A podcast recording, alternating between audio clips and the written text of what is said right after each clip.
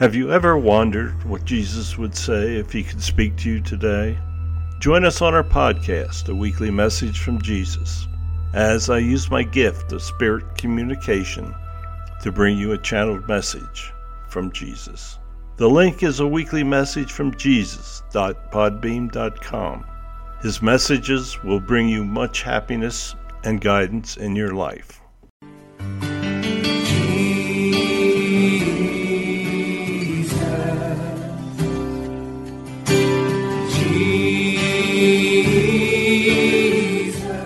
He sent forth his word and healed them and delivered them from their destruction. Psalm 107, verse 20. The message you're about to hear is a straightforward, down to earth, and insightful teaching by Adelaide Heward Mills. Adelaide serves under her husband, Bishop Dag Heward Mills, as a pastor at the Lighthouse Chapel International. Adelaide is a handmaiden of God and is privileged to have been used by God to pastor and to speak the word of God both nationally and internationally, to all ages and gender. She has a plethora of messages on many issues, experiences, and situations of life from God's perspective. Get ready to be transformed as you listen to this message by God's anointed handmaiden, Adelaide Heward Mills.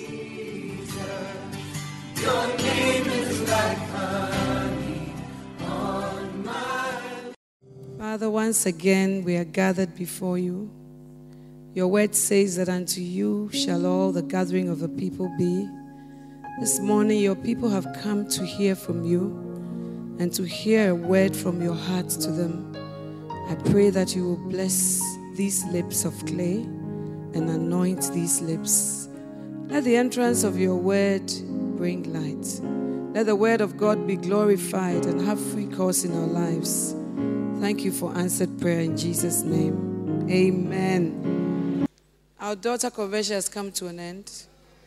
I was just telling Lady Pastor Linda that, in fact, the daughter cake is not easy. And the various women with their various poses. It shows how special we are as women. Amen. And I want to thank all of you for making this convention what it has been. I know that there's been a lot behind the scenes that has happened. And I know that God sees and God will reward you. It's not easy to be involved in a daughter convention. Some of you just attend, so you have no idea. But those who put their hands to the plow, they know that it's not easy. But it's also a privilege and a blessing for God to even use us. Amen. So I salute all of you, and especially also the sons.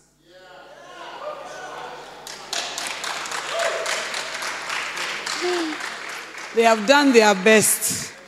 They have always stood with us, and they have not been intimidated.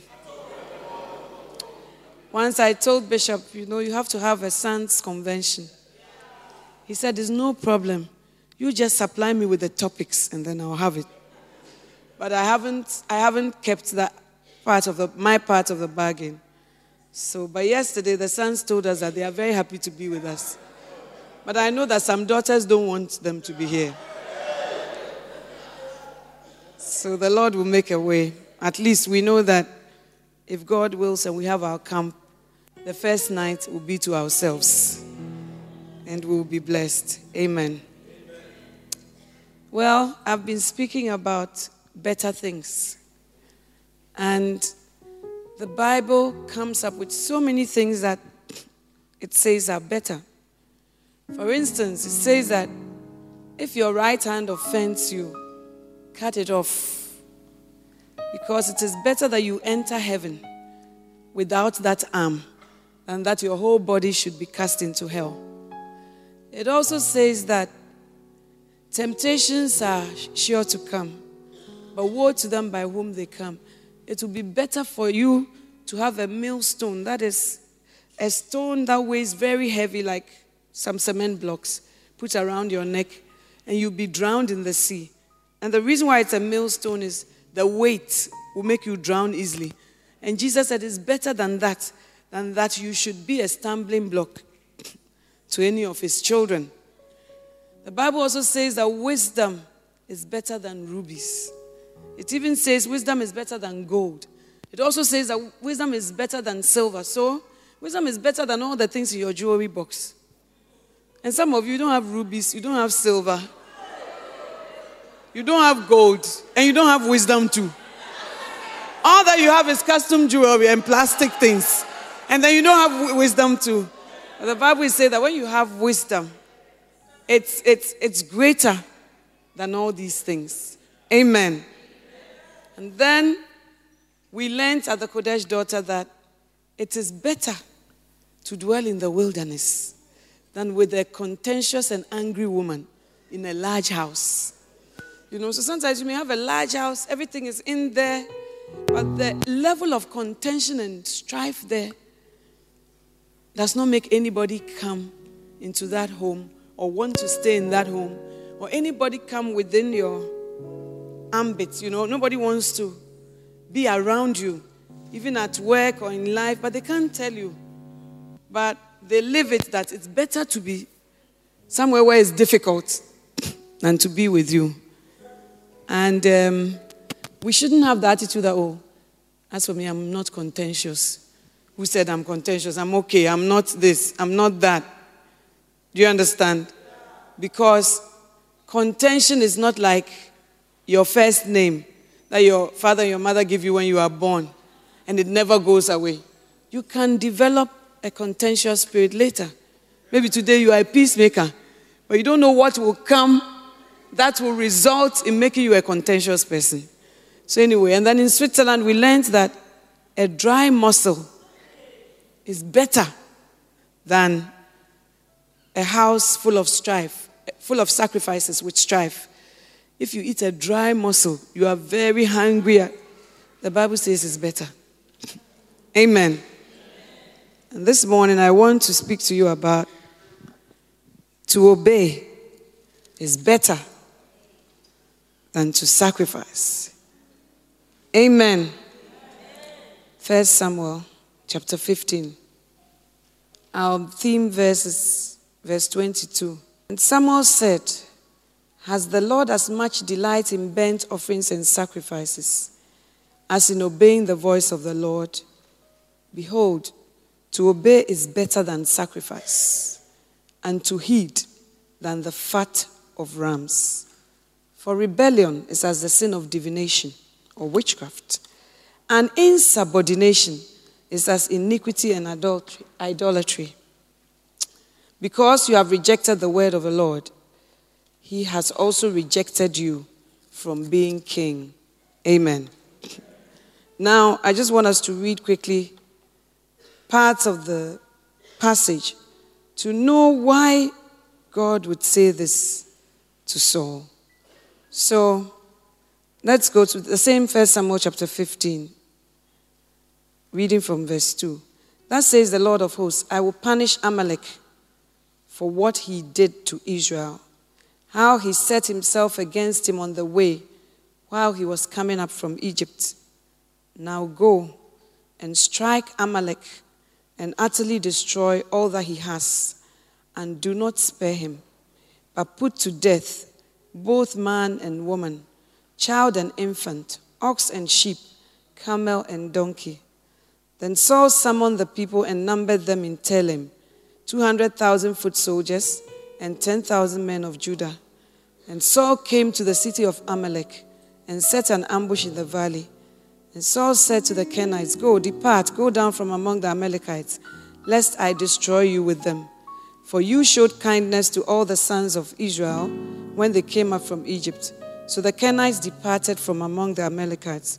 So Saul defeated the Amalekites from Havilah as you go to Shur, which is east of Egypt. And he captured Agag, the king of the Amalekites, alive, and utterly destroyed all the people with the edge of a sword. But Saul and the people spared Agag and the best of the sheep, the oxen, the fatlings, the lambs, and all that was good, and were not willing to destroy them utterly. But everything despised and worthless, that they utterly destroyed. Then, verse 16, then Samuel said to Saul, Wait and let me tell you what the Lord has said to me last night. And he said to him, Speak. And Samuel said, Is it not true? Though you were little in your own eyes, you were made the head of the tribes of Israel. And the Lord anointed you king over Israel. And the Lord sent you on a mission and said, Go and utterly destroy the sinners, the Amalekites, and fight against them until they are exterminated. Why then did you not obey the voice of the Lord, but rushed upon the spoil and did what was evil in the sight of the Lord? And Samuel said, Saul said to Samuel, I did obey the voice of the Lord and went on the mission on which the Lord sent me, and have brought back Agag, the king of Amalek, and have utterly destroyed the Amalekites. But the people took some of the spoil, sheep and oxen, the choicest of the things, devoted to the destruction, to sacrifice to the Lord your God at Gilgal.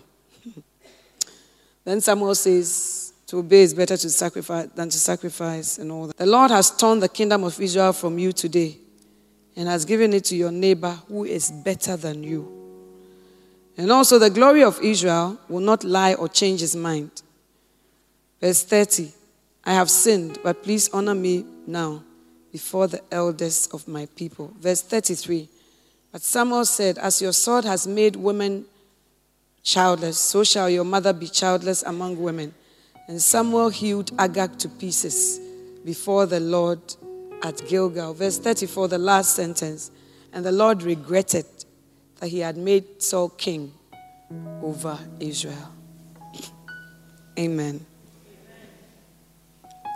Now, one last verse I want us to read is Exodus chapter 17, verse 8.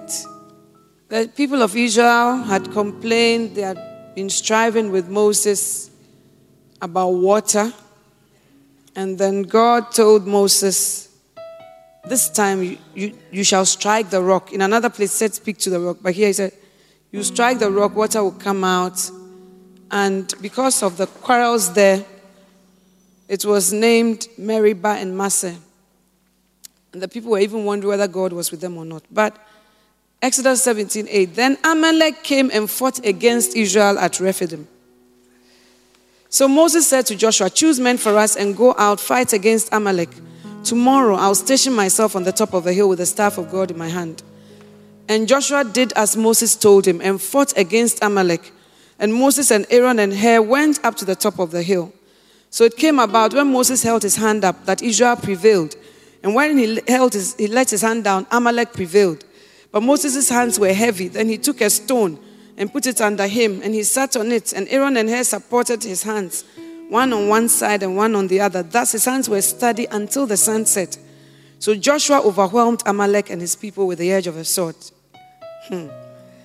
Then the Lord said to Moses, Write this in a book as a memorial and recite to, to Joshua that I will utterly blot out the memory of Amalek from under heaven.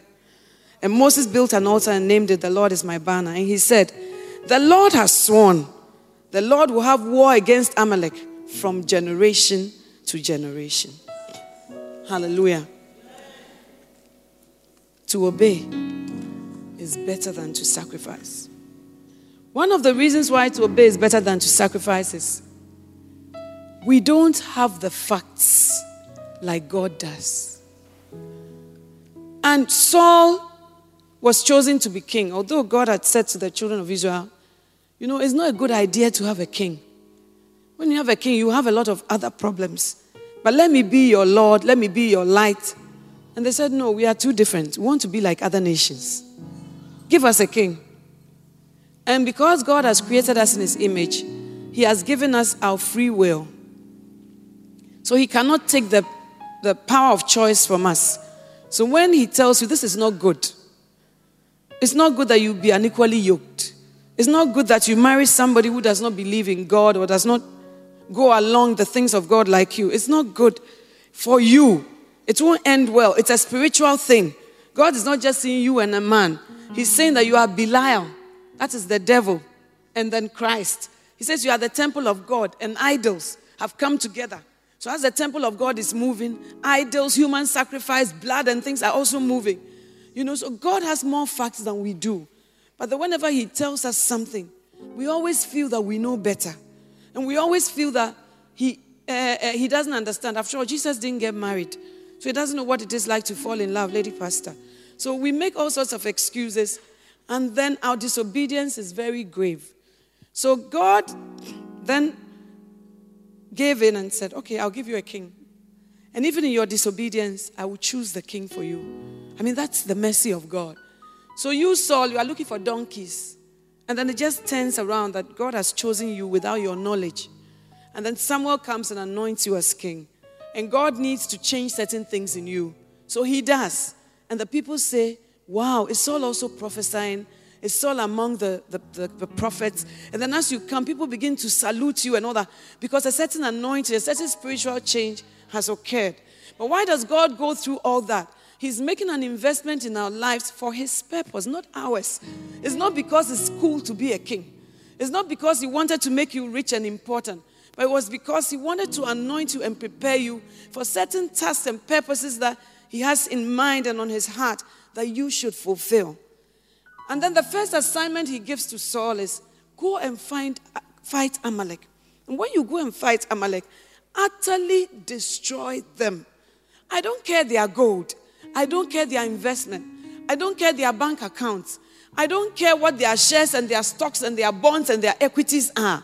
I said destroy everything, including the king of Amalek. And he even mentions donkeys, cats, so that, you know, in law, we say that when you make a general law, people go around it anyway. So sometimes you have to name certain things so that they will know what exactly you are talking about. So God goes through pains to say donkeys, cattle, their women, their children, everything they have destroyed. And Saul obeys. He raises a, an army of 200 and then 10,000 of another group, another powerful group. He takes the chariots, he leads the people as a real leader should. He attacks Amalek. He t- tells the Kenites, you know, you go out because Amalek has to be destroyed. And he does all that he has to do. And the Lord grants him victory and he wins the battle. But after he wins the battle, he has to go ahead and complete the obedience. But he decides that he will spare the king of Amalek and then he will spare the things that are nice. So the Bible says that the things that were despised and worthless, he destroyed. But the things that were nice and costly, he kept. And it's the same way in our walk with God. The things that are easy to do, we are prepared to do. The things that are despised and worthless, we are ready to give. But the thing that will cost us our gold and the things that are of such importance, then we begin to make excuses. And we begin to give other reasons why. That is why when Esther was approached by Mordecai, that look, go and stand before the king and speak on behalf of the Jewish people. She had lost it. She felt that she was a queen because, I mean, God just wanted her to be a queen to have a comfortable life. But really, it wasn't about her marriage, it wasn't about her beauty, because there were so many beauty queens. But the Bible says the Lord granted a favor. So it's not your physical things per se that brings you to a place. There are many like you that are not at a certain place, but a certain favor, undeserved something that comes upon you. And the reason why God gives that favor is because He's investing in you for something. But we are so short sighted.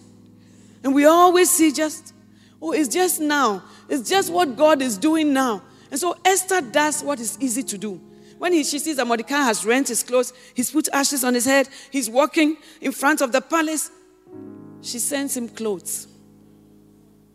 The things that are despised and worthless are easy to give. But the things that you treasure, you don't put on the, on the altar.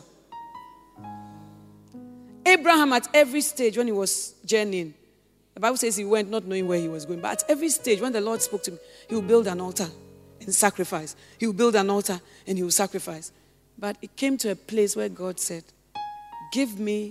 Hey, it's Jermaine from the Healing Time podcast. Listen, I know you may not need this, but I know you know somebody who's broken, somebody who has lost hope, somebody just down and out. Tell them that the Healing Time podcast is here. It is a new day. Let's get better together. The thing that is most precious to you. And that was Isaac. And it wasn't easy to obey. Amen. So Saul spares these things, and we in our lives, Esther just gives clothes. Because as a queen, it's easy to order clothes to be given to Mordecai. Look, don't fast and wear sackcloth and things. Wear clothes. But he didn't need clothes because the clothes he was wearing, he had rent them. He had torn them as a sign of, you know, seriousness, waiting on God, whatever.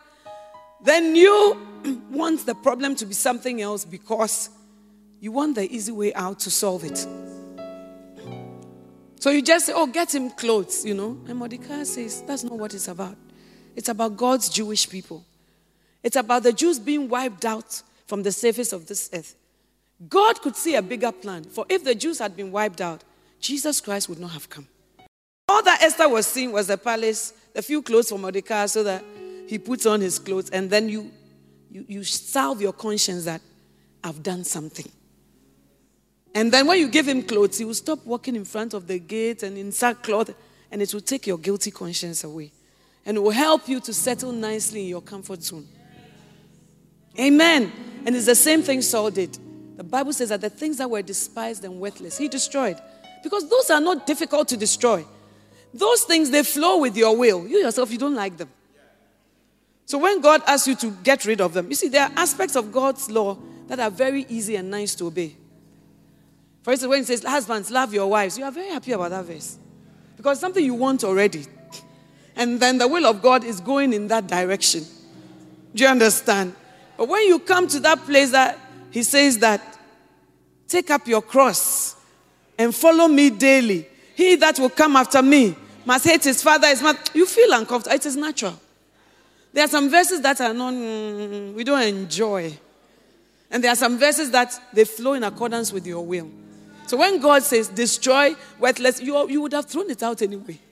And it's worthless to you anyway. So it's obedience, all right, but it's easy obedience. But in your walk with God, you will get to a place where obedience is hard. Amen. I don't always feel like preaching. So obedience sometimes is hard. And I don't always feel that I have a word to speak. So what when I go? What, Lord, what will I say? You know, and the major thing that keeps me going is because I know that God called me. And my Sunday school teacher drummed it into my head for years. God has called you. God has called. You. Even that I didn't even understand it. God has called. And my Sunday school teacher, she, he is, um, excuse me, he could be eccentric on another plane. So when he says something, he carries it out to a certain extent. You know, yesterday when I was getting ready, I remember that he, he formed a group called the Tears of Jesus. And every time we were about to go and preach, he would say, we had a slogan, so he would say, the tears, and then we would shout, of Jesus. And then God's will be done, always. So I was thinking, wow, we always said God's will be done. Was it God's will? Maybe He was shaping us into preachers and all that we'll be doing. But this man told us at a tender age, God's will be done. He says, God's will, then we shall be done. All that was a prayer. Do you see? So I always imagine standing before God to give an account. When I sent you here, did you go? When I said that you should do, because you don't even know the lives represented in a service and you don't know what God is doing, then you are deciding with yourself that, oh, today I want to sleep a little. This morning, I didn't feel like coming here. And I was thinking that you people who come to first service, you are very somewhere. Why can't you come for second? because I felt very tired. But I knew that God's people would be there. And therefore, it's not about my comfort. I have to show up. Amen. So there are certain times that you do things, they are easy. Sometimes even submission is easy because you want to do that anyway. But when they say, why submit unto your husbands, and the times that you don't feel like, and especially when you think it's very foolish and it doesn't agree with you and it's going to put you in a very uncomfortable state, that is when that is when obedience is key. Amen. So he spares the king, he spares all the lovely things, and he brings it. So the obedience is not complete. Now we will be very impressed outwardly because we'll hear that the battle was victorious, things went on well, Saul has conquered, he has brought everything back to the city, but only God knows what he told you. And for God, Obedience that is not complete is not obedience. And it's God who comes to Samuel and says that, look, this person has disobeyed me.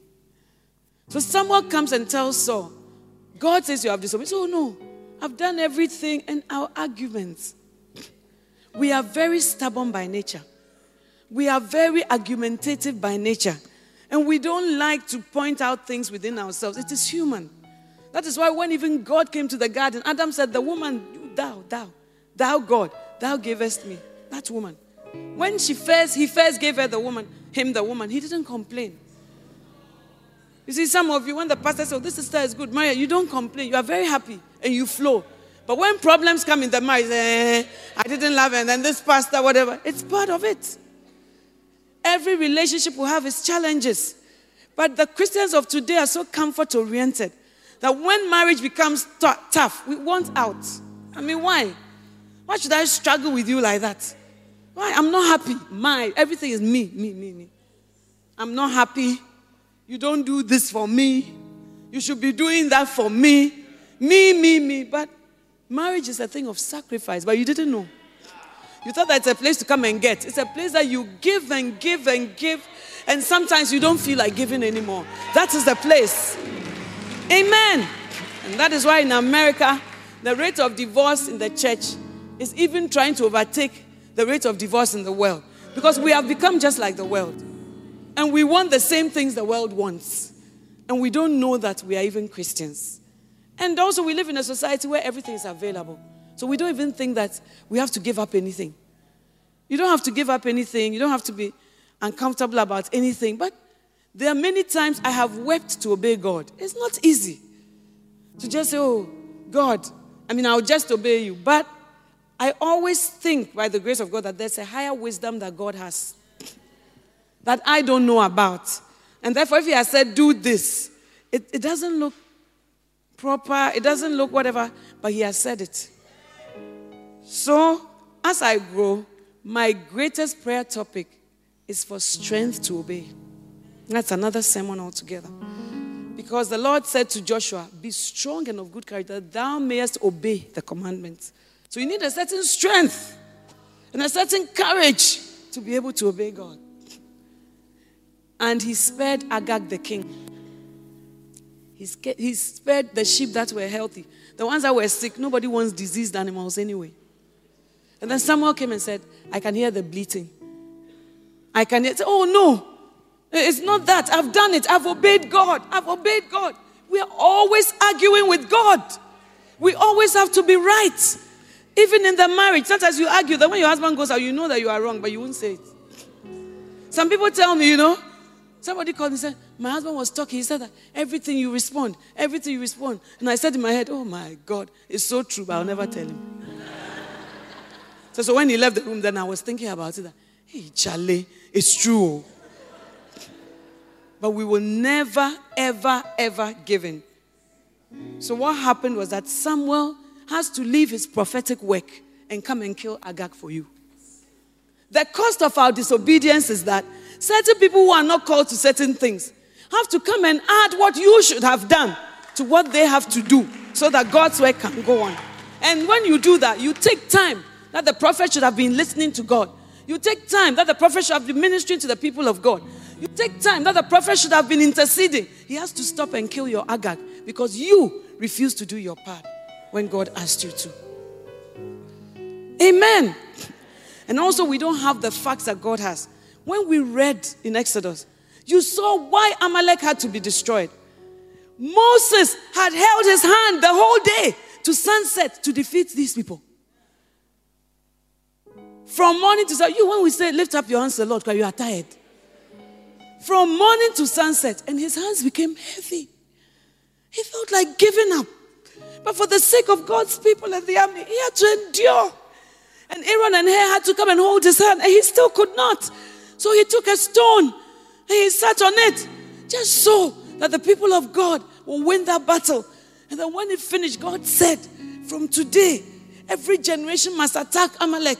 It's a baton you've been given. Somebody paid a certain price from morning to sunset. Somebody was weary and sat on a stone. God cannot tell you all that. He can just give you the baton and say, run this lap. Run this lap. But the thing is from journey to journey. So when you stop and then you divert, you have destroyed something greater than you know. Your obedience is greater than you know. Hallelujah. And then in 1 Samuel 30, when David goes out with his men to fight, he comes back. The village has been burnt. The women and children have been taken. Everything has been carried away. It was by the Amalekites. Somebody in Amalek obeyed what God said. What God knew was the strategy. Somebody in Amalek obeyed. He destroyed everything, he burnt everything. He took all the women and children away. And when David came, the Bible says they lifted up their voices and they wept. And the men thought of stoning him. The Bible says David encouraged himself in the Lord. Then he took an effort and he asked God, Should I go? Should I whatever? He should have been fighting other battles. But because you left Agag and you left some of the people, somebody else has had to come and fight. And that person has become a thorn in the sight of Israel and has to carry and burn all the cities because you didn't obey. If you had obeyed, our women would not have been carried, our children would have been left because the Amalekites would not have been alive. The cost of our disobedience. And then when you finish, you say, You are bringing me a sacrifice. You don't know the history. That's why they say, You don't know the cost. You don't know what people have sacrificed, the blood that has been shed for you, Saul, to be there. You don't know. That's why when Amalek comes, you play with them and you toy with them. But the Moses who stood up and wouldn't let his hand go and he paid that price, he's gone. He can't explain it all to you. But it's the Father who knows it all. I pray that today, rebellion, disobedience will leave your lives that you will start to see a bigger picture than yourself, how I feel, how I want to manifest, how I want. The history is with God. And you must play your part because disobedience is costly. To obey is better than to sacrifice. Stand to your feet. Every head bowed and every eye closed. I want you to talk to God. That He will give you a tender heart, a heart that responds to Him, a heart that wants to obey, a heart that is yielded to Him. I want to pray about that. When we walk with the Lord in, the light of His word, what a glory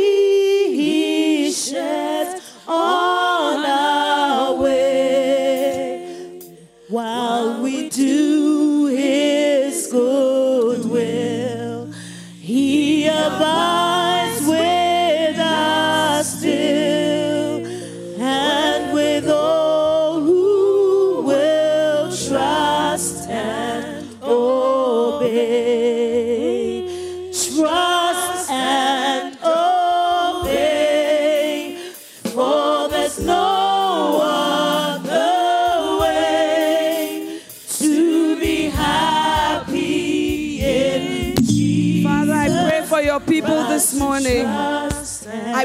will give them a heart of obedience, a heart of tenderness towards you, Lord, a heart that responds to the things of God.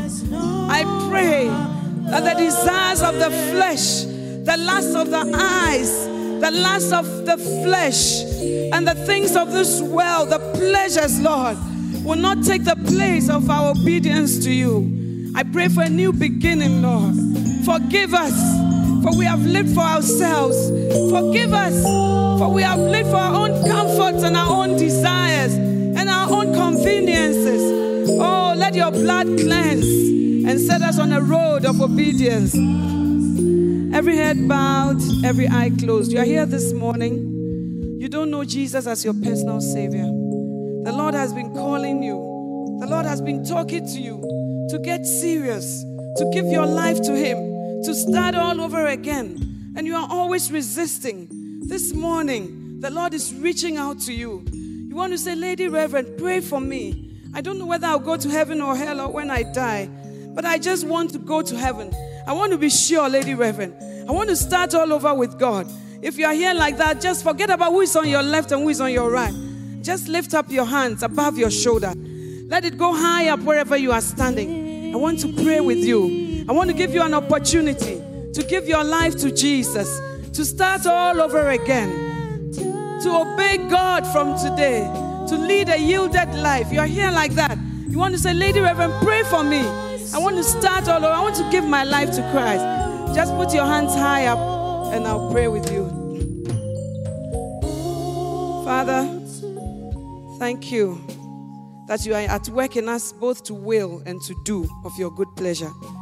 I pray that we will not frustrate the work of the Holy Spirit, but will allow you to make us willing and obedient vessels. Thank you for answered prayer. In Jesus' name, amen.